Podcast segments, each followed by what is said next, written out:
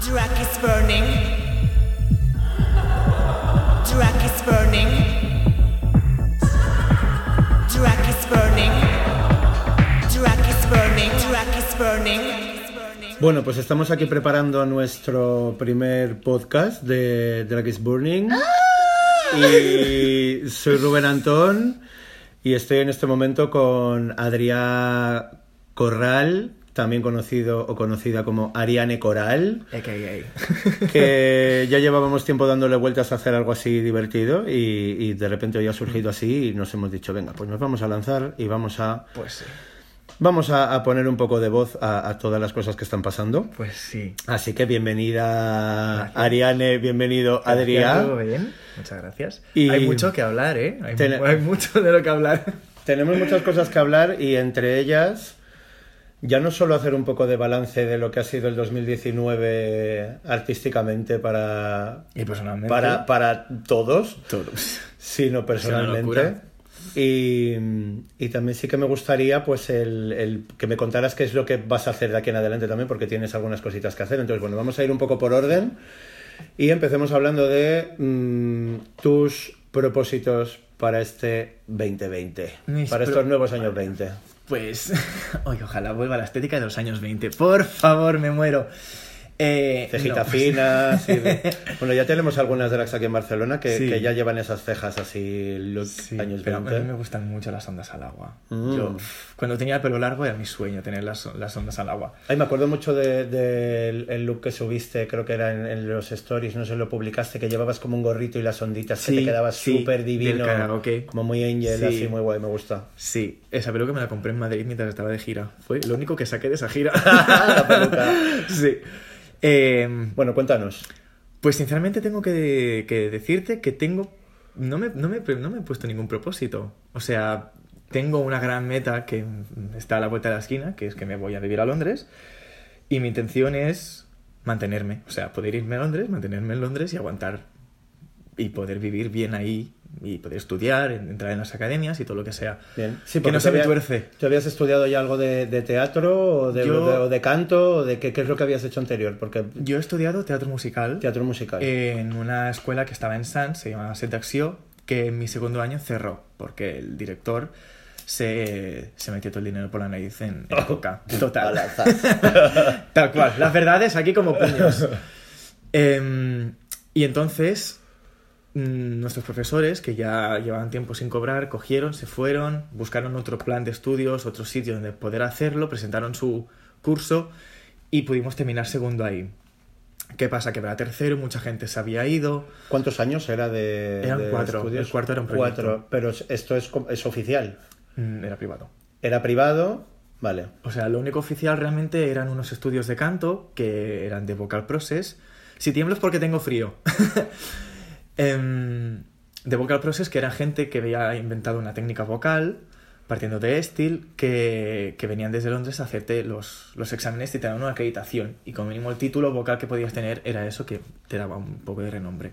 Sí. Claro, pero realmente hay, hay como estudio profesional de, de esto. O sea, ¿se puede estudiar de manera profesional o se hace como un técnico de uñas, por ejemplo, que lo hace en otro ámbito? Tenemos que nos llaman al timbre. Drag is burning.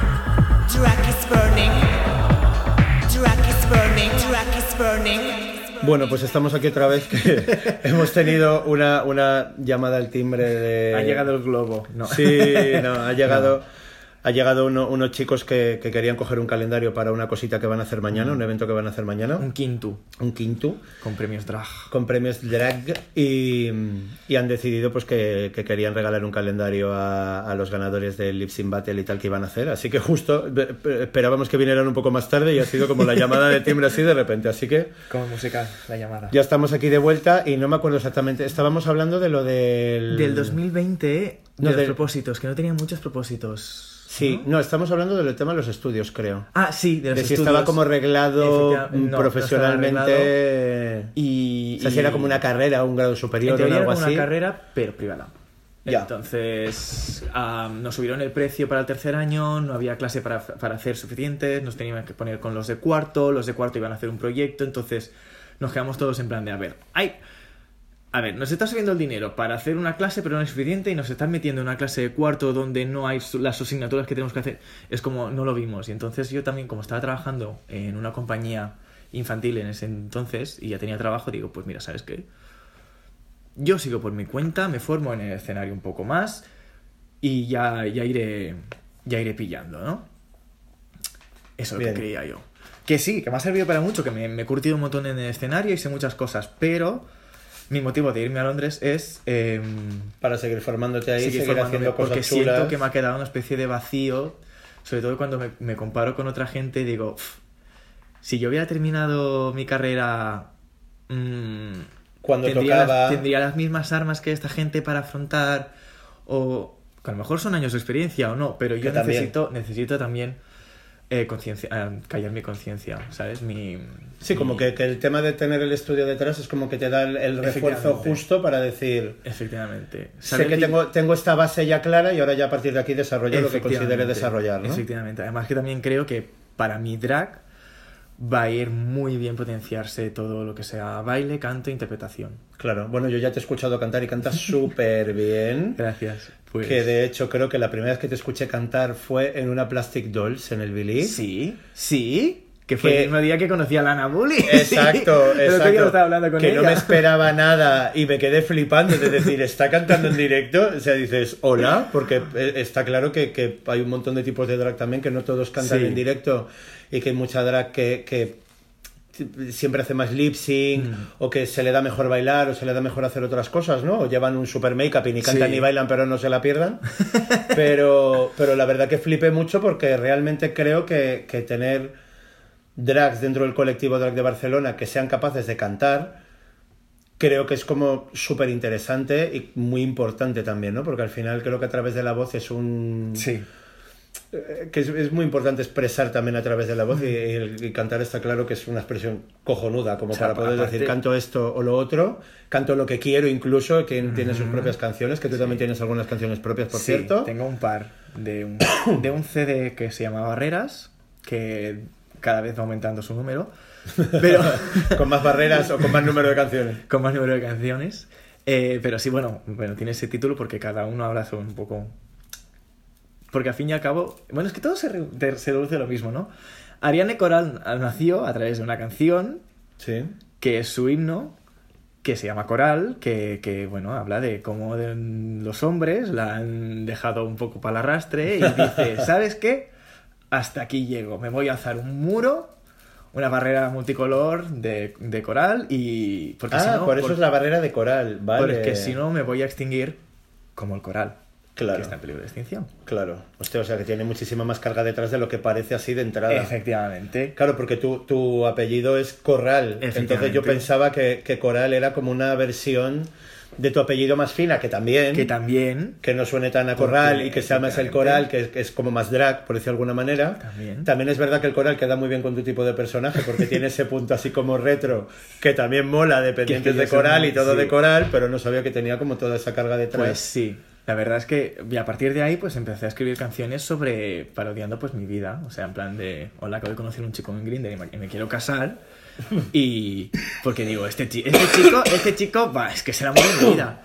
Y, y, de hecho tengo una canción que es, que, que es en plan em, me gustas mucho de Rocío Dulca, que me gusta mucho también. Pues parodiando esto de contigo, contigo, me quiero casar Me contigo. encanta. Así Rocío Durcal, que por cierto, Marieta era compañera del colegio de mi madre. No sé si sabes eso. Mm. Estudiaban juntas, son del mismo año, del año 44, 1944, y eran compañeras de pupitre en el colegio de La Paloma, en Madrid.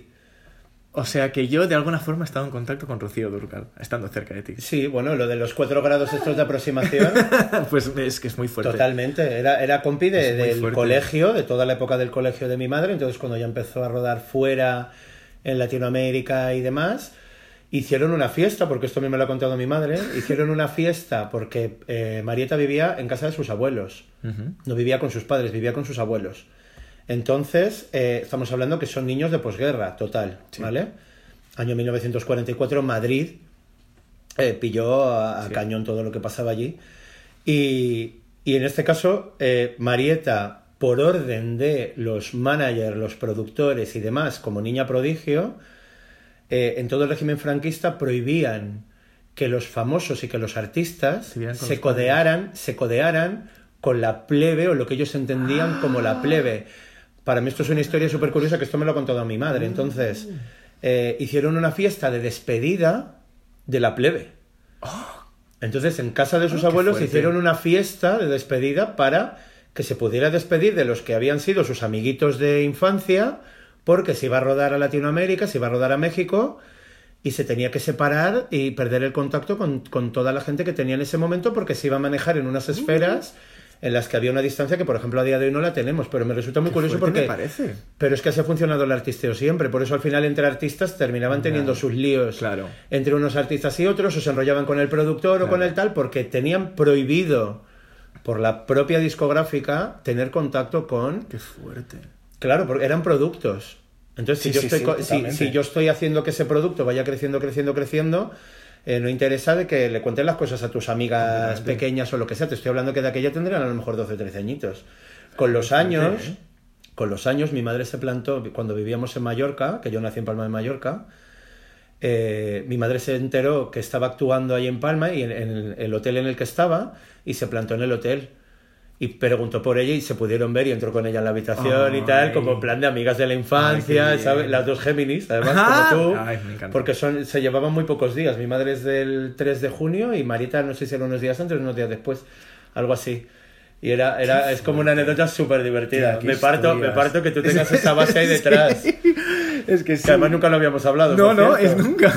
Claro. no lo sabía. Pues eran, eran compis del cole, de, de- de amigas del cole, como la típica amiga inseparable que tienes en el cole. Qué fuerte. Sí, y luego muchos años después eh, coincidimos también allí en la Sierra de Madrid, porque cuando yo estaba trabajando en, en la radio, en, en el grupo Prisa, coincidió que, que mi madre un día se cruzó con una de las hijas. De ella. Porque la mayor, que ahora mismo no recuerdo cómo se llama, su marido, que ya no, me imagino que seguirán juntos, te estoy hablando hace muchos años, tenía una cadena de gimnasios que se llamaba Holiday Gym. Y entonces se encontraron también en un sitio como por ahí, ¿sabes? Y mi madre se fue directa por ella, en plan, de, yo soy amiga de tu madre de Ah. pequeñas, tal, no sé qué. Y a la otra como que le sonaba Sí. el, el nombre de Julia, Claro. ¿sabes? Como de yo he oído hablar de que tenía a su amiga Julia en el cole, ¿sabes? Ay, qué fuerte. Ay, qué fuerte. Son, es- son ay. historias muy bonitas. De... Es que el mundo es un pañuelo, dejas de, de- dejas de pensarlo. Total, total, total. Pero bueno, a ver, volvamos al, Sí, fue. al punto. Sí, que estamos hablando de lo del tema del coral y todo eso, sí. Sí. Y, y eso. eh, y bueno, y entonces, pues cuando empecé con mi año de drag, empecé con un espectáculo mío solitario. Y para este espectáculo, que hablaba sobre mis desamores, que se llama Qué jodido es el amor, pues dije, tengo estas dos canciones del CD que puedo sacar perfectamente dentro del espectáculo. Entonces digo, pues voy a sacarlas. Perfecto. Me busqué un compositor, me dejé una pasta pagándolo, Obvio. que yo en el En paro lo, que no me pasa, podía en lo que pasa- eso. en lo que pasa con el arte, que mucha gente se piensa Ajá. que no hay que pagarlo Y se paga. Y tiene, todo tiene un Y precio. se paga- efectivamente. Totalmente. Y aparte que yo también no, no quiero que nadie me trabaje gratis. Me sabe muy mal porque si a mí me gusta que mí me valoren mi arte, ¿quién soy yo para no valorar el arte de los demás? Claro. Aunque, me- aunque sea que me hagas de técnico, que para mí es como la última mierda, con, con- con mucho cariño, necesito un técnico y, necesito, y sé que esa persona, para él, es su vida y es su arte y yo tengo que pagarle y tengo que valorarle eso. Claro, a ver, yo, yo ahí tengo como distintas teorías también, porque yo como artista obviamente me gusta que se valore mi trabajo, pero sí que es verdad que soy consciente que para según qué cosas no, no puedes Claro, exigir, porque al final dices, si no hay un presupuesto detrás que pueda cubrir eso, al final vamos como todos en el mismo barco. Entonces yo ya cambio el chip y digo, vale, estamos colaborando y me junto con colaboradores Claro. para hacer cosas que el día que puedan dejar un euro lo dejen para todos Claro. y seguir contando con esa gente más adelante. Claro. Otra cosa es cuando ya partes de la base de que hay un dinero. Y te voy a decir más. Cuando empezó el proyecto is Burning, uno de, las, de los puntos principales fue porque muchas drag que estaban empezando en Barcelona querían tener fotos profesionales y todos los fotógrafos le querían cobrar por Sí. ellas. Sí. Ahí fue cuando yo hice el giro de tuerca y dije, no puede ser que siendo arte puro, que requiere de un montón de cosas, que requiere de un buen vestuario, de un buen maquillaje, de una buena peluca, sí, sí. de, o sea, que, que para mí es como que engloba muchas artes, el, el que Sí, por eso me gusta una drag esté caminando por la calle, Ajá. ya interfiere en muchas cosas como la moda, etcétera, etcétera. Me llamaba la atención el que no hubiera esa conexión con fotógrafos y otros artistas que se tomaran ese trabajo en serio. Ese fue uno de los motivos por los que empezó Drag is Burning, porque no... La gente estaba pidiendo... O sea, la- las artistas que empezaban decían, no tengo dinero para pagar una sesión de fotos. Y yo decía, pero es que entre artistas no tenemos por qué pagarnos. Ya, Si pero- estamos en el mismo barco, Sí, no sí, tenemos por ahí qué. lo entiendo, pero Otra cosa ejemplo, es más a nivel técnico. En el, en el momento en el que yo decido crear mi propio espectáculo y estoy pagando a mi pianista y estoy pagando a mi compositor, Todo. si tengo una batería tengo que pagarla y si tengo un técnico tengo que pagarlo. Obvio, obvio. Entonces, también quien haya visto Science Quiz lo, lo habrá visto y habrá conocido esta parte de mí. Quien haya trabajado conmigo ya lo sabe y quien no, pues lo va a saber ahora. Yo soy una maniática del control. Claro. Entonces, eh, a la que estoy yo produciendo algo que además es- estoy jugando con mi imagen, quiero que la cosa esté como a mí me gusta. Entonces, si yo te estoy pagando, di- mm, Como que puedes me, exigir me sien- más. me siento con más libertad de decirte, De exigir. oye, igualmente desde el respeto, pero oye, ¿podemos hacer esto de esta forma? O me gustaría que Se puede canción- cambiar esto. Efectivamente. Y la canción de coral, no sabes la de veces que le hice desmontarla al compositor, ¿eh? Digo, es que no me convence, es que no, es que no la veo. ¿Tienes no. grabada esa canción? Sí, Sí. sí. La tengo grabada. Como para que podamos poner un trocito. Bueno, tengo, en un, el tengo- podcast. tengo un ensayo. Un ensayo, un bueno, aunque sea ensayo. solo un trocito, así hacemos una pequeña selección ¿Lo y lo ponemos. Sí, no, lo ponemos ahora luego en el montaje Ah, vale, perfecto. y, y nos reconectamos. Perfecto, pues ponemos el estribillo. Venga, pues que vamos sea. a darle a ver cómo suena. ¿Cómo se llamaba la canción? Coral. Coral, directamente de Ariane Coral.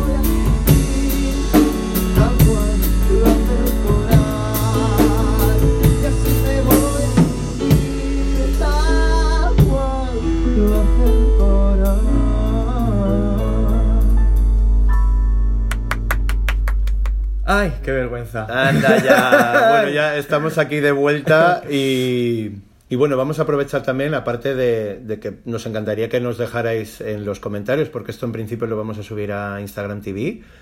Y nos podéis dejar comentarios y decirnos qué os parece. Siguientes Y- artistas para traer. y opinar, Exacto. etcétera, etcétera, claro. Y bueno, me gustaría hablar de... eh, Perdona, perdona, igualmente, dime, pero es ¿te que falta antes- algo? Sí, antes he querido Dale. hacer un.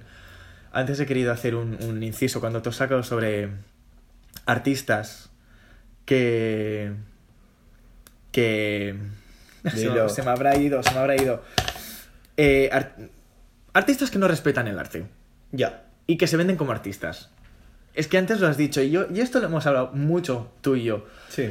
Y siento que decir, siento que tengo que decirlo. A mí, yo lo- una cosa que me he encontrado mucho en el mundo drag, lo digo, voy a, voy a soltar la dinamita, es yo acostumbrada a trabajar con gente que es actriz y que es actor y que saben lo que implica en el mundo drag, he visto que la gente no entiende lo que implica ser un trabajador dedicado para ti y para tu arte.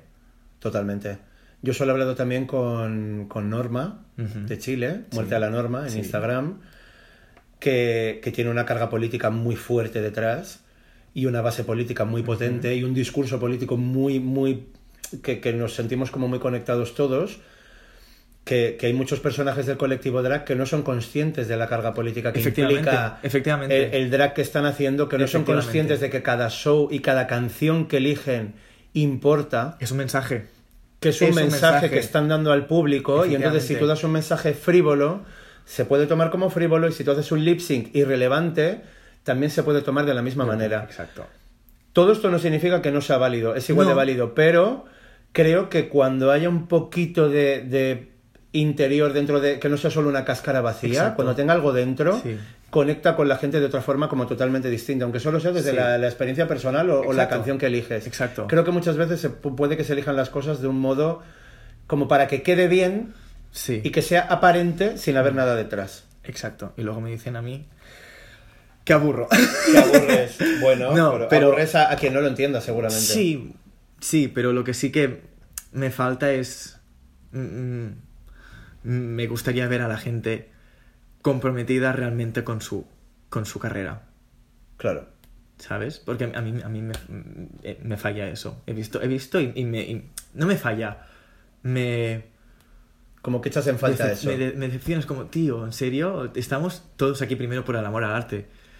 Y tienes que entender que lo que haces es, es, es una cosa social y la haces para tu colectivo porque Y- y formas parte del y colectivo. cultural. Y desde que las drag queens siempre, drag queens o drag kings siempre han destacado por encima de lo demás porque es algo fuera de la norma que chilla en todos los sentidos, tienes esa misión. Es que yo cuando me, me decidí para ser drag, es cutre, pero yo me fui a, Wiki- a Wikipedia y me leí lo que era ser Ah, no, yo, yo cuando empecé con el proyecto también lo leí. Y lo leí en Y pone- inglés, en español, Sí. en distintos idiomas, porque en cada uno ponía una cosa distinta. Pero yo creo que lo que pone eh, en todas es que las drag queens tienen un gran papel social dentro del colectivo. Para, e- para dentro del colectivo y para fuera del colectivo. Claro. Entonces creo que eso a ninguno se le puede olvidar. El tema del colectivo también es muy importante porque, porque yo me he encontrado con gente que, que se piensa que Drag is Banning es un colectivo de drags No. y no son conscientes que no lo es. No. Al igual que hay muchas que piensan que no forman parte del colectivo. Y es como, nena, en el momento en el que sales a la calle montada, en el momento en el que te pones una peluca y un tacón y la gente te está viendo y no te conoce de O nada. subes una foto a Instagram. Pe- Perdona, en el momento en el que eres maricón, formas parte del colectivo gay. Efectivamente. Y es así de fácil y es así de simple. Aunque no salgas de tu casa, aunque hagas lo que tú quieras en tu vida privada, formas parte del colectivo porque formas parte de ese grupo. No tienes que firmar en ningún sitio ni poner tu nombre para formar parte del colectivo. No tenemos lo eres. tarjetas. Somos personas y, y- y formamos parte de- del, de- del colectivo de mamíferos eh, eh, humanos, ¿me entiendes? No- no Homosexuales, pansexuales, transexuales. no, no puedes evitar el, el estar fuera de eso. Efectivamente. Entonces, bueno, yo comparto totalmente lo que dices y, y creo que es muy interesante también observar el, lo que aporta cada drag a- al colectivo drag. Que cada una Piensen o no piensen que están, totalmente. Y creo que es súper interesante. Luego, eh, me gustaría también que hiciéramos un repaso de, bueno, quería hablar de, de la exposición que tendremos para finales de enero, principios de febrero, creo que será más bien febrero en la Bacanal. Que aunque te vayas, que aunque te vayas a, a Londres eh, participarás en la expo, Totalmente, obviamente, totalmente. porque tus cartas de tarot hay que terminar esa baraja de tarot de pixel art, por tengo, favor. Tengo, tengo dos personas más para sacar, ¿eh? Perfecto. Ya las tengo en mente. ¿eh? Hasta que tengamos todos los arcanos mayores, por lo menos, Seguramente los arcanos se van a completar. se tienen que completar porque personajes en Barcelona en este momento yo tengo un listado con más de 200 Me encanta. 200 200 drags, Sí. 200 drags. Totalmente. Y, y creo que es súper interesante el, el que cada uno luego pueda estar representado con una carta. Obviamente hay muchos más Obviamente. de los que se van a representar, Obviamente. pero... Pero quién sabe, quién sabe si esta, esta es una baraja. Quién sabe si luego van a venir más, más barajas de arcanos. Claro, Quién sabe, es que no me lo he planteado. claro. A lo mejor, yo qué sé, es que podría hacer perfectamente una baraja de arcanos de Bullman Family. Es que Claro, perfectamente total, la podría Total, hacer. entera. Totalmente. Sí, Y no tiene por qué estar, tener relación una con la otra. claro. Pero. Yo lo pensé en su momento hacerlo con fotografía. Solo que requiere una producción, claro, yo en mi cabeza lo visualizo tipo La. Chapelle. Claro. ¿Sabes? Una mega producción en plan, el carro, Ah, ¡pum! El carro, portada de Vogue, ¿sabes? Total. Y cada una igual, sí, sí, real, ¿eh? sí, sí, real. sí, incluso, sí, sí. incluso en su momento cuando me planteaba, por ejemplo, la carta del mundo, etcétera, que yo decía, ¿cómo lo hago para que estén como colgando? Que la carta del mundo estuviera eh, hecha la, la composición en el suelo y fuera una fotografía cenital. Claro. Es brutal. Maravilla. Es brutal, y en vez de ser un león, es un gato atigrado que está hecho una rosca en una esquina, o sea, O se qué puede lindura, ¿no? desarrollar. O qué lindura, qué lindura gatuna total. Y, y es, es muy guay. Entonces, bueno, eh, vale, me gustaría preguntarte eh, cómo ha sido para ti el 2019, que ha habido un resurgimiento del drag súper potente en Barcelona, Súper. que muchas han empezado, habéis empezado a hacer cosas súper interesantes. Al final, mi labor desde, desde Drag is Banning es dejar constancia de todo lo que está pasando desde los dos años que llevo ya con el proyecto, que va a hacer ahora en febrero.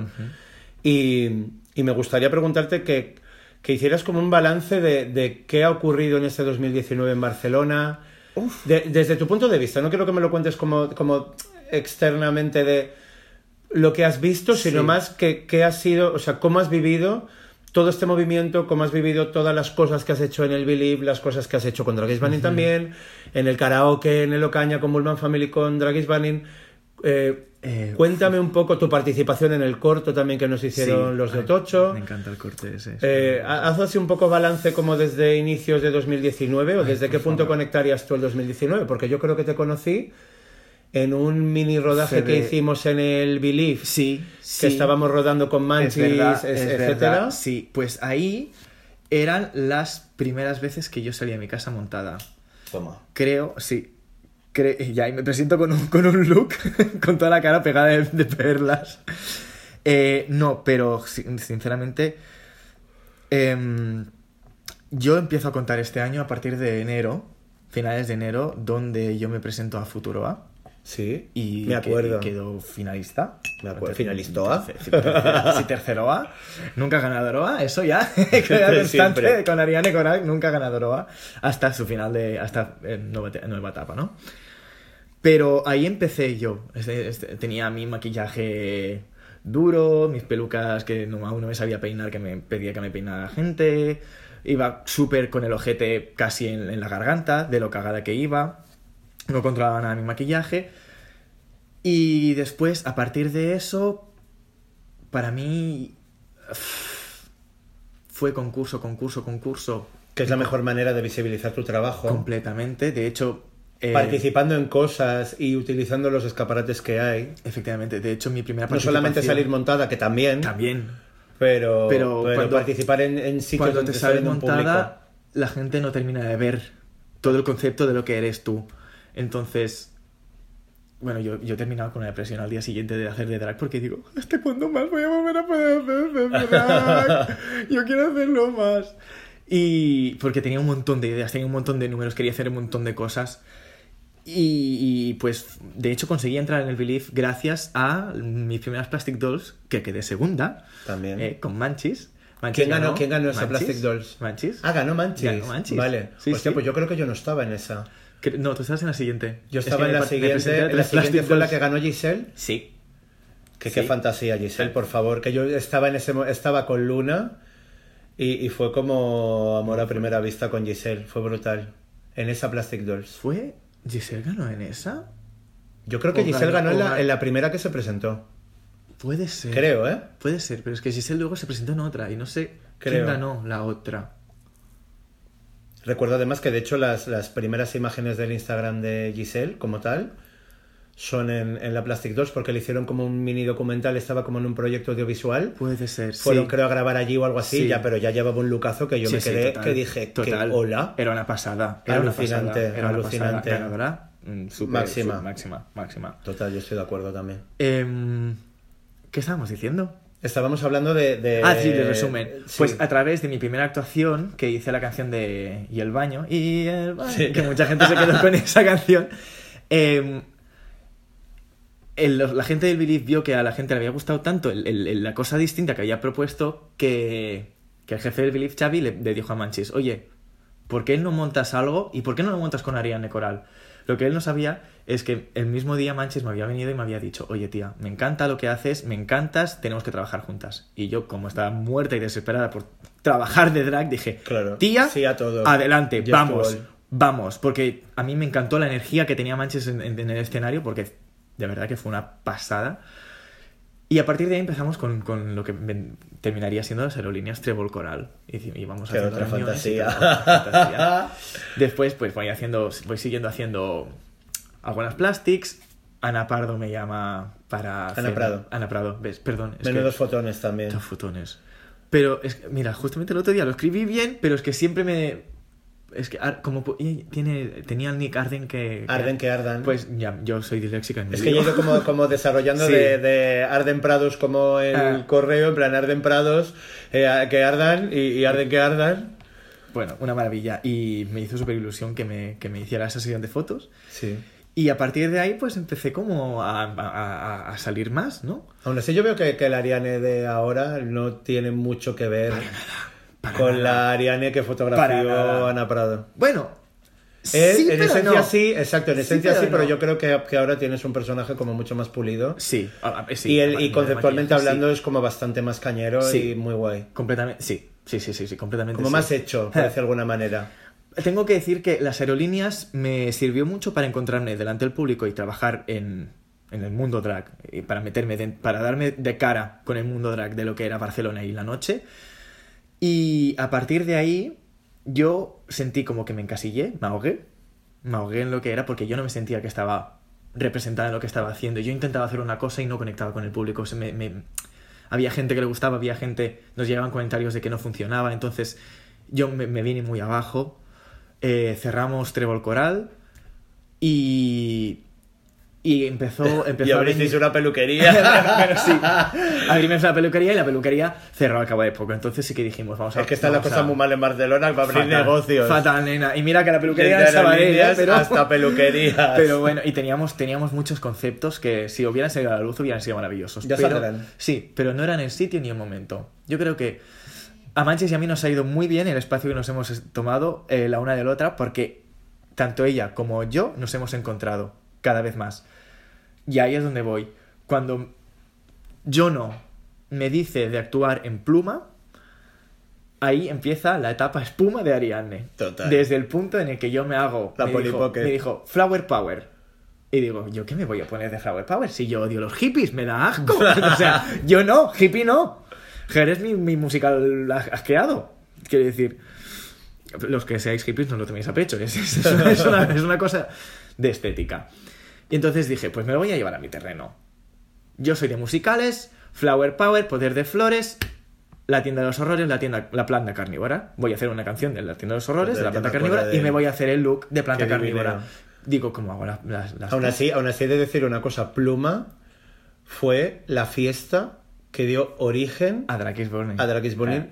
desde el principio. O sea, Sí, los sí. primeros retratos que yo hice con las dos caras del drag eran de todas las que participaron en esa pluma, que yo conocí pluma en la Casa de la Pradera, estuvimos en Fridonia también, luego terminamos en el Culture Club, en la Plaza Goya, arriba, donde la metro. Culture Club creo que se hicieron dos o tres plumas ahí. Y la pluma que inspiró como todas las primeras gráficas generales, que son realmente las del póster de la Expo 1, como de todo el repaso, fueron todos los personajes de, de esa pluma, que para mí en esa pluma fue cuando nació Ardor. Ah, Porque Ardor ya llevaba mucho tiempo montándose, pero no terminaba de... de, De hacerle clic. Claro, o sea, yo por mi parte, yo decía, joder, es que veo que tiene como una materia prima cojonuda y no termina como de petarlo. Sí. Y esa fiesta era la Tras Divas y de repente iban todas muy tras y ella iba muy diva y fue como ¡boom! Y me acuerdo que le dije, tía, para mí hoy ha nacido hoy, te, hoy Ardor. te has cristalizado, ¿no? Total, porque es que flipamos. Qué flipamos. O sea, yo me estaba dando cuenta del público y era como cuando, cuando te estás dando cuenta que alguien se está esforzando en hacer las cosas y lo está haciendo sí. y lo está haciendo y que está poniendo el alma ahí en todo lo que hace y de repente lo revienta.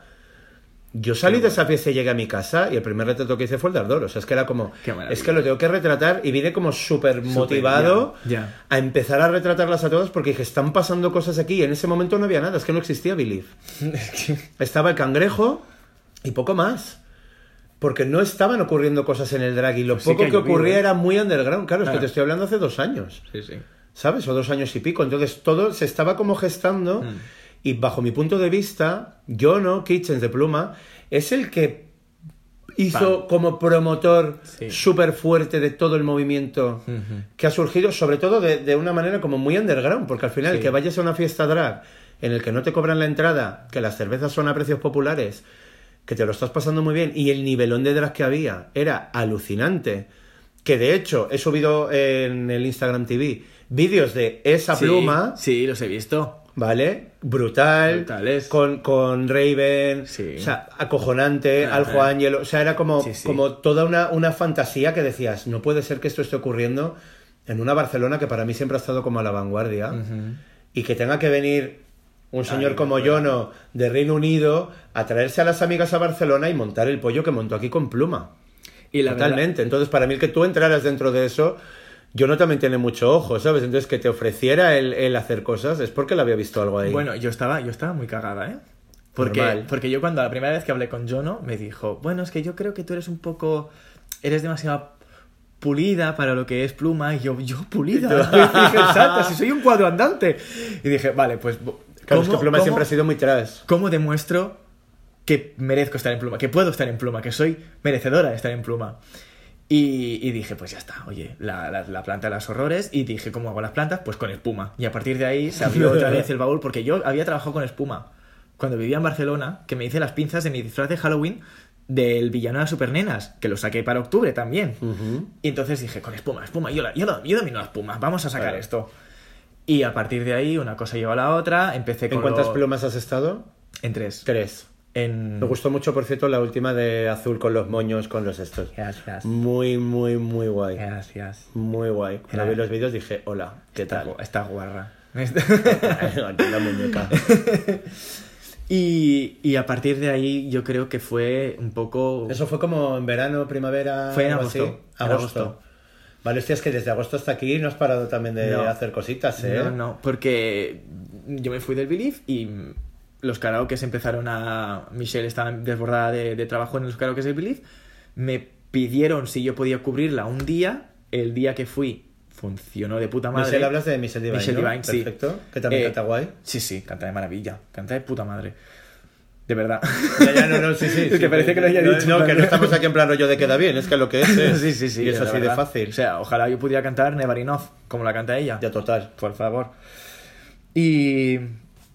Y a partir de ahí, en los karaoke seguía estando en el Belief, pero yo tenía mucha más libertad, no había temática para vestirme y empecé ya en fusionero de pluma con los karaokes y Ariane sacó su lado más cosplay, que es que es verdad, es que yo salgo de que yo cuando yo me diseño muchos vestidos, pero no los veis porque es que no me los puedo hacer. Claro, Porque ya, ya. O me falta o me falta conocimiento, o me falta máquina de coser o mil mierdas, ¿no? Y, y el, otro día me di cuenta de que, hostia puta, es que mis conceptos vienen de crear personajes de yo que me he inventado siempre, de dibujar y todo, y todo es muy explícito. Es que mi, mi, mi mismo vestuario es reiterativo del mensaje que estoy dando. Entonces, Claro. digo, claro, Que claro. es otra forma de expresar lo que quieres expresar desde Exacto. la base. Digo, claro que Ariane es, es teatral, es que su vestuario va acorde con el mensaje, su performance tiene un mensaje, es una historia, es teatrera, es... Y a partir de ahí empezó a salir todo el rollo de... Con los pixels de Drag is Burning, hice un poco de Megamix y dije, mira, un, un look de Mega Man, un look de Level Up, como el de De Futurama. Mega Man, ese que te digo yo, los moños. El de los moños, que es uno de mis Mega. Woman. Mega Drag. Ya sirve. Pero está muerto, ha muerto ya. Ha Bueno. muerto. La espuma es, es de vida corta. Pero. Y bueno, a es partir de- efímero como otro montón de cosas también. Efectivamente. Con nuestro maquillaje. Exacto. si no nos haces fotos, morimos. Pues eso, y, y a partir de ahí, pues. Empecé, pues, también a irme a, pues, ¿por qué no cosplay de. Del, del villano de las supernenas. ¿Por qué no cosplay de Elsa? ¿Por, por qué no puedo ser Elsa si mi fantasía es ser una puta Exacto. princesa? Por supuesto. Y, cuan- y si tengo la oportunidad de convertirme en mujer durante unas horas, ¿por qué no convertirme en una mujer que, que yo sé? Y tengo que decir que haber sido Elsa ha sido Ha una de las una mejores un después. experiencias que he Yo solamente lo vi en foto y me pareció una fantasía. Pero te juro que había... Es curioso, ¿eh? a las 11 de la noche había una niña por la calle y se me quedó mirando y digo, claro, es que, es que soy Elsa, soy Elsa. es que... Y no sé, fue... Ha sido una locura poder enterrar lo que yo creía que iba a hacer con el drag y descubrir y, y encontrarme lo que yo que iba a hacer con el Coral se drag. ponga un poco más juguetona también y empiece a experimentar Con- y Efectivamente. a descubrirse a sí misma como pasa en cualquier otra faceta artística que no todos empezamos dibujando, ilustrando, fotografiando lo mismo que haríamos después. Efectivamente, como, como tú me decías ahora, dices, llevo tres años con el, con el look de hacer los vectores y todo, y los pelos rizados, no sé cómo coño sacarlos. Exacto, exacto. Es que aunque tengas una cosa clara, eh, claro, es que yo a Ariane la creé en papel. Dije, Ariane quiere que sea así, tiene, va a ser así y tal. Cuando te encuentras con la realidad, realidad, te cambia. Igual que Claro. cuando tú montas un show, cuan- hasta que no recibes la reacción del público, no sabes lo que no funciona. y sabes lo qué que no. pasa o si se entiende lo que quieres hacer. Entonces, claro, también, no sé, cosas que me han pasado con la espuma, combinar la espuma con un Ya me look acuerdo del momento más petrificado de la espuma también. en futuro, en plan, nena, se te está desmontando la falda, mi amor. Sí, ahí descubrí que no puedo pintar con cola Exacto. la espuma, que tenía que contra- comprar un diluyente que le daba. Era como menos mal que sol nos duraba poco tiempo, porque si no te ibas a ir desmontando por el camino. Esa falda murió el día siguiente. Total. Fue, fue toda una experiencia, la experiencia Una futura, porque yo Fue una además... maravilla. Bueno, de ese fin de semana yo lo que puedo remarcar, porque ese fin de semana hicimos Futuroa y hicimos el, el karaoke a todo plumón en el Ocaña. O sea, Cierto. estuvimos eh, casi 24 horas, no, pero estuvimos muchas horas juntos Sí. y fue una de, bueno, una de las expe- experiencias que más me llevó al corazón de, de este año porque es que se lo dije a Bully Bullman cuando vino al karaoke del, del, del Believe el mismo día del, del, del Ocaña. Le dije, tío, ojalá hiciéramos unas colonias drag para irnos todos a una casa, tener un tema, ensayar, pen- pensar, crear vestuario, desarrollar. todo, hacer y crear algo y sacar en un fin de semana de vivir y 20.000 respirar ideas. esto, o sea, de 24-24 los dos días, montar algo, un, algo grande, un pepinazo y poder rularlo. Claro. Porque además, Bully tiene una cabeza y tú tienes una cabeza y, y- y digo yo, esta gente, si- es, esta gente, si se le dan el espacio que, que- que puedan aprovechar, Ya. os dan de comer todo el año y los que, que- los que Para hacen mí, falta. para mí, Bully es que es como. Como que veo que tenemos como muchas cosas muy Muchas. parecidas. Hacéis clic muy rápido. muy, muy, muy parecidas y la manera de Ah. pensar es súper parecida, ¿sabes? Entonces es como que rápidamente a la que hablamos nos sobreentendemos, Ajá. ya tenemos claro como el, el- o sea, el respeto ya está como de base desde el inicio. Antes de... de- Porque sois artistas los dos y sabéis Exacto, antes de, antes de retratarlo yo me reuní con Bullman Family como para decir, a ver, yo me gustaría teneros en la exposición, quiero saber si sois drag o no sois drag. Ah, O sea, ha habido como una conexión ahí también Claro. como muy guay y, y a mí es que me encanta sinceramente trabajar con, e- con ellos porque me gusta mucho todo, ¿sabes? Hmm. Todo en general, pero la, la estética, el concepto, todo, me parece que es muy conceptual, me parece que, que todavía quedan cosas súper interesantes por venir que poco a poco se van perfilando porque a día de hoy el, el karaoke a todo plumón está como muy muy candente y muy cañero. El Ocaña es el mejor lugar donde lo podremos hacer. Porque es que. Bully ya tenía claro ese punto desde el principio que decía, es que conceptualmente hablando, el lugar es aquí, no puede ser en otro sitio que se pueda quedar más frío de otra manera. Tiene que ser calentito, tiene que tener ya solera Sí. el lugar, ¿sabes? Por eso se pensó en, en preparar todas las gráficas como discos antiguos para que tuviera la estética 70s, Preciosa. inspiración Esa- de discos Belter. ¿sabes? Como todo muy así. Las fotografías de Isaac también, que quieras o no le dan como mucha potencia. También hemos utilizado fotografías de, de otros artistas. Para Samantha era de Carlos Pareja, que es un fotón, el retrato.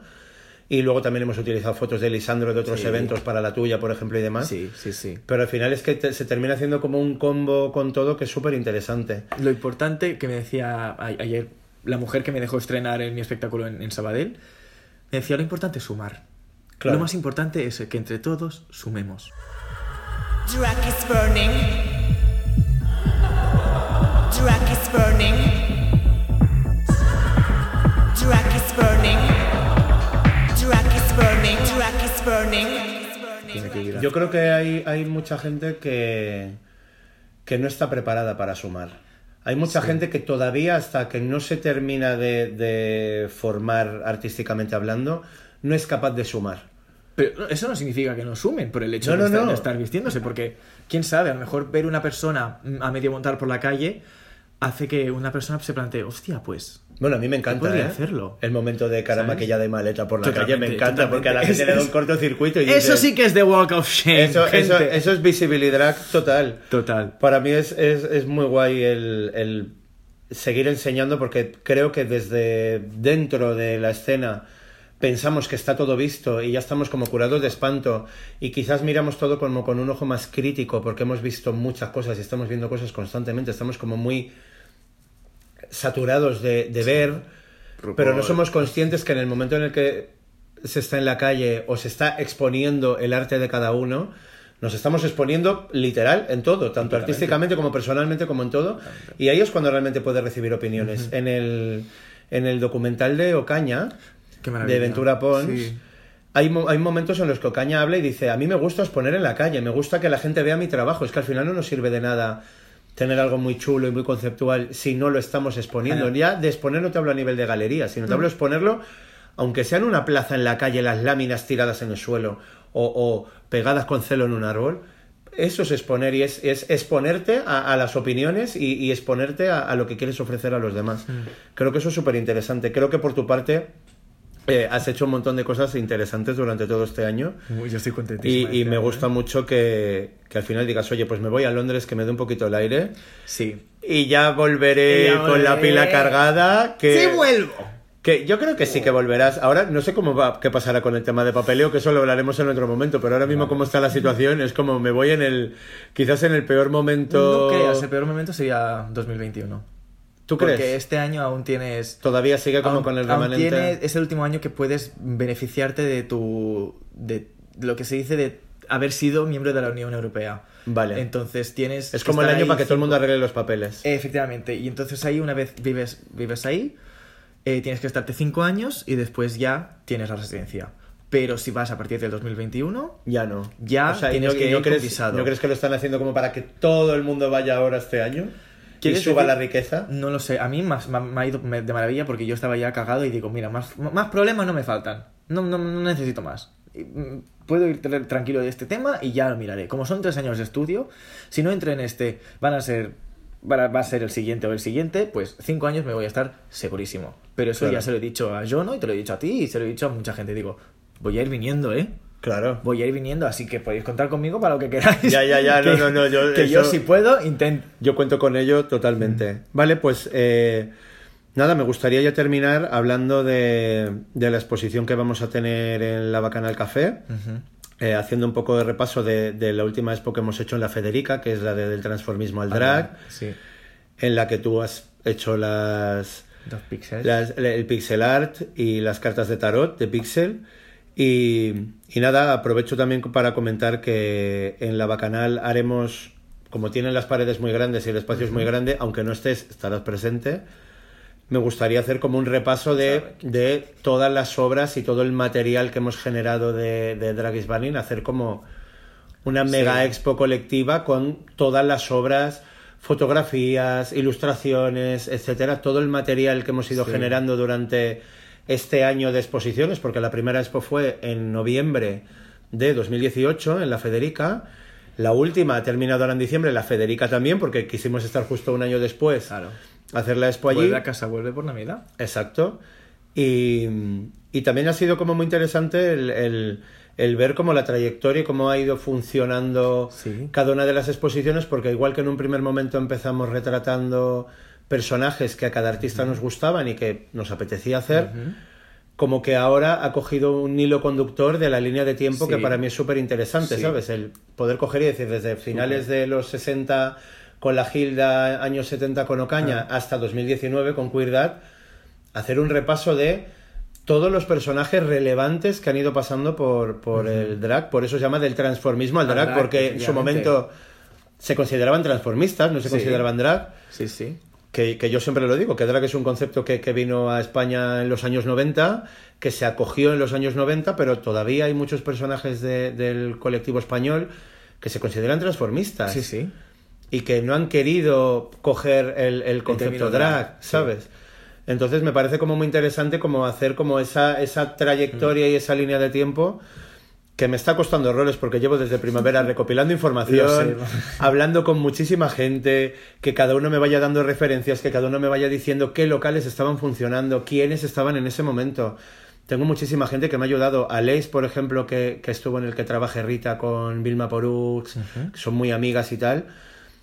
También me ayudó muchísimo porque es como una mm, dragipedia de, Oh, de información. Uh. Y iba preguntando unos y otros y cada uno me iba dando como sus pequeñas píldoras. Bully Bullman también sabe mucho porque, porque lleva muchos años ha- haciendo performance. Y todo ese trabajo que no se y ve, como drag. ¿eh? Es que todo ese trabajo no se ve y a mí me hace mucha gracia porque en las es- sí, es verdad, es como, Es verdad. como que parece que, que se van haciendo las cosas y que las expos surgen así como de manera gratuita. No, no. Eh, también me, me gustaría decir que, que la mayoría de locales donde estamos exponiendo no surge de la noche a la mañana, que llevan mucho Sí, sí. tiempo de trabajo detrás, que se cierran las cosas con mucho tiempo, que hay que preparar toda la comunicación, que cada artista tiene que preparar sus obras, que hay que imprimirlas, que hay que marcarlas. Y que cada artista también se autofinancia. Cada que artista que- nos autofinanciamos en todo lo que hacemos. Drag Eso. no recibe dinero de nadie, ni, ni de ninguno de los otros artistas, y al final creo que eso es una cosa que la gente no es consciente desde fuera porque dice, no, están haciendo muchas cosas. Obviamente estamos haciendo Claro, muchas pero porque cosas. queremos hacerlas, porque Pero por el trabajo que- de todos. Que es interesante darle de comer a este colectivo, de que pueda tener una cultura drag de lo que está pasando registrado en Barcelona. Claro. Que hay muchos sitios que matarían por tener este sitio. Bueno. por tener este, esto. Yellow, En que la, Murcia, la pu- la total. pude conocer estando de gira. Sí. Eh, Que me mandasteis una foto, Sí, por sí. que era como en plan de no me lo puedo creer. es que fue tan, Por tan favor, surreal. Fue tan por surreal. Dije, favor. un momento, nena, que es que, que estoy en Murcia. O sea, podemos verlo, ¿sabes? Amén from Murcia. O sea, fue muy fuerte. Y digo, y ahí tienen un local drag, un local. Piscis. El Piscis. Y trabajan una, dos personas. Claro.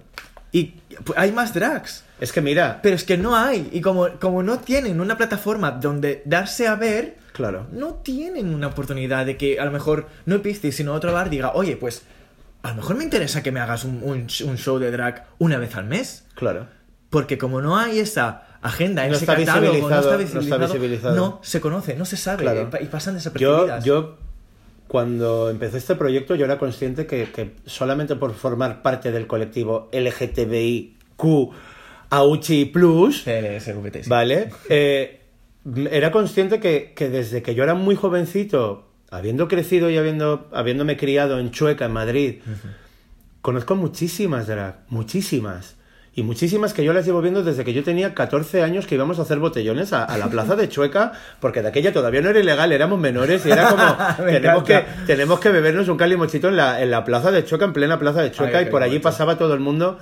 En cualquier momento del año siempre tenías drags que venían de un montón de sitios de España, de Europa, de Estados Unidos, de un montón de, de partes. Y, y yo recuerdo como drag con mucho cariño de aquella época, como Angelita la Perversa de Sevilla, las Fellini de Bilbao. Se movía mucho, Yogurina, Boroba o Yoguriña. eh, eh, muchísimos personajes que, que siempre habían estado ahí y que cuando yo me planteo el hacer drag is banning digo, joder, es que yo tengo un bagaje detrás solo de mi experiencia como, como maricón, tengo un bagaje detrás acojonante del Piscis. Mi primera relación de pareja fue con un, con un chico que vivía en Lorca. Estuvimos tres años juntos. Al final dices, todo ese bagaje de yo haber ido al Piscis. Me acuerdo que había drags en esa época que eran maravillosas. Estoy hablando del año 2001, 2002, 2003. Drags maravillosas. Recuerdo una que, que era como la pantoja acojonante. El look con su pelo, con su propio pelo largo, divina. Otra que se llamaba La Porrazo, que también era divina de la muerte, que me encantaba y me dijeron que la habían llamado La Porrazo porque el primer show que hizo se cayó. Se cayó. Y entonces era como La Porrazo, La, Porrazo, y con La Porrazo se quedó. Y se quedó. Qué bueno. Había, había un, un ecosistema muy interesante de aquella. Y si no recuerdo mal, estaba el Piscis y luego también en la Metropol. Dicho en, en, en Hacho, la Metropó. Eh, también hacían espectáculos y hacían shows drag y hacían eventos allí los fines de semana. Solo que tengo entendido que la Metropol cerró o ahora abren según qué momentos puntuales. Para mí descubrir a Hielo a través de, de Instagram ah, fue una fantasía también. Es que es porque creo que tiene una base muy sólida también y muy conceptual y me parece súper interesante. Mi idea es que el día de mañana, aparte de que en Barcelona dejemos constancia de lo que pasa, que el proyecto también se vaya haciendo Se más grande y llegue a otras ciudades, tanto con lo que está pasando aquí como lo, lo que está pasando en otros sitios. Efectivamente. Porque creo que, que al final, solamente mostrando lo que está pasando en Barcelona, a mí me sabe a poco. Sí. Me sabe a poco y es mucho lo que está pasando aquí y me sabe a poco lo que estamos mostrando. Y aún así sigo viendo importante que yo desde el principio del proyecto planteé a, a 3, 4, 5 años vista el sacar todo el material de aquí, llevarlo fuera y empezar a traer Cosas drags de fuera y empezar a movilizarlo todo, todo, porque al final sí. dices, a través de las redes nos conocemos muchos, pero no nos hemos desvirtualizado ni nos hemos hecho reales. Eso- Y cuando te haces real, estableces una conexión como totalmente Ah. distinta con los personajes Sí, sí. y se entiende de otra manera, ¿sabes? Entonces es muy difícil conectarnos con todos y yo creo que, que mi, mi labor principal ha sido esa, el empezar a conectar unos con otros, empezar a, a ver qué es lo que está pasando en distintos sitios de España. Cuando montamos el proyecto me escribía mucha gente de, de pueblos y de zonas recónditas de, de la España cañí diciéndome que se montaban en casa y que lo que estaban viendo a través de- del Instagram de Drag Banning les inspiraba a seguir trabajando por lo que estaban haciendo. Qué maravilla. Yo lo leía y se me saltaban las lágrimas y decía, es que estoy flipando de, de que lo poquito que estamos mostrando a través de las redes, que es solo la punta de un iceberg enorme que podemos tener aquí en Barcelona, de todo lo que está pasando realmente cada día, esa pequeña punta está inspirando tanto a, a personas que están en otros lugares de España, incluso en Latinoamérica, que venga gente de Latinoamérica y diga, tú eres el de, el de Dragis Valley, y es como en plan de, ¿Qué te ha pasado? ¿qué me ha pasado? Y dices, no somos conscientes de, de lo que estamos haciendo aquí, de la repercusión que está teniendo, como para estar perdiendo el tiempo con rivalidades y con Sí. cosas que dices, no, Sí. no, no hay, yo creo que no tenemos que perder el rumbo. Yo esto lo he hablado también muchas veces con Bully Bullman, era como, no hay que tener rivalidad, tenemos que estar todos a una, que luego lo hay en, en el ámbito laboral, que, te, que tienes alguien que te inspire, que a la vez dices, me, me voy a mejorar y me voy a forzar a mejorar. Claro, a pero- todos nos pasa, pero al final... Joder, es, yo creo que es importante el que siga cada cosa su curso, Exacto. que siga su camino y sobre todo para mí esencial, muy esencial, el respeto por quienes han estado antes que nosotros y por los que puedan venir después. Efectivamente. Pero visto lo visto que entre nosotros cuesta mucho que haya respeto en el, momi- en el Yo momento actual, no- no lo entiendo por qué. a mí me duele ver que no se está respetando el trabajo de, de las anteriores. O sea, que artistas actuales se, se denominen como, se autodenominen como leyendas. Cuando hay leyendas ahora mismo que están, que están invisibilizadas totalmente. Que gracias a todas esas personas estamos haciendo nosotros lo que nos da la gana, tanto como colectivo LGTB, como, como drag, como todo Como en general, sí. Han aportado muchísimas cosas y eso no se está teniendo en cuenta. Y gracias que este año ha sido el 50 aniversario de Stonewall y la gente ha tomado conciencia Sí. del origen de todo. Gracias. Ha gracias. sido muy buen año por eso también. ¿eh? Gracias a que ha sido el 50 aniversario Stonewall, porque si no, seguiría estando súper apartado todo el colectivo trans y todo lo demás. Pero Ahora bueno, eso lo nos vamos a dejar. volver a olvidarlo hasta el 2029, que vamos a volver a recordar que va a ser los 60 años. Exacto, y vamos de década en década. Bueno, Exacto. pues eh, Adrià Corral barra Ariane Coral, muchas gracias por, Gracias a ti, Rubén. de por verdad. estar aquí y por animarme a, a retomar y relanzar esto, que, Oye. que es algo que creo que es interesante el tema podcast. Me, y encanta, me, encanta, me encanta empujar a la gente. de- Sí, ¿no? a Tirar al precipicio. Venga, empieza, Haz hazlo, esto. que es maravilloso. Haz esto, pues creo que es una forma muy divertida de comenzar el año y, y ahora a mí me queda la labor de, de elegir qué, qué otros personajes de cortar y pegar, que no creo yo que recortemos mucho tampoco, pero Bueno. dejar otros... Hay rato, ¿eh? Hay, Hay mucho rato, rato, hay hay mucho rato. para escuchar, pero Ahora ponéis metas cocináis. me queda, me queda la labor de, de elegir qué personajes, que ya según estábamos hablando ya estaba pensando en quién más va a pasar por el podcast Si es que... y quién más es importante que pase por el podcast y, y creo que este es el comienzo de algo que por lo menos nos va a divertir Sí. Y para mí eso es lo esencial y yo antes de que te vayas a Londres te quiero desear muchísima suerte también gracias, que Rubén. sé que la vas a liar parda Ay. que espero estar muy cerca para verlo que espero que, que hagamos cosas también estando en Londres que yo Sí. también puedo viajar a Londres Claro, no te coño, olvides coño. que tú dices voy a venir yo también puedo ir, sea con visado o sin visado, o de ilegal o en patera, me da igual. Estás más que bienvenido. Iremos, así que te mandamos de hormiga exploradora, de drag exploradora, a ver qué está pasando por ahí, a ver qué podemos liar. Y, y espero que te vaya todo divinamente. Y sabes yo que te lo digo de corazón. deseo- te deseo- realmente te deseo lo mismo, que este 2020 sea un año para crecer más, para, para que todas las piedras del camino se vuelvan en arena y que empiece una cuesta arriba muy, muy, muy, muy suave, muy divina y, y que lo puedas disfrutar mucho porque Rubén, te toca disfrutar. Te Yo toca- creo te que toca- este te es el año de subir y te disfrutar. toca- Y te toca petarlo. Este es el año de disfrutar. nos tenemos que dejar em, recibir. Drakis. Exacto. Hay que, hay que estar en la, en la sintonía total. Regala Drakis Burning para Navidad. Total. y no solo los calendarios. Exacto. Así que nada, eh, muchas gracias a todos los oyentes por estar aquí y Gracias esperamos que lo disfrutéis y el que haya llegado hasta aquí os merecéis Un pin. un, kiosco en la Gran Vía o un puesto de churros o un algo un de o- churros, un castañeras. Buenas noches. Chao.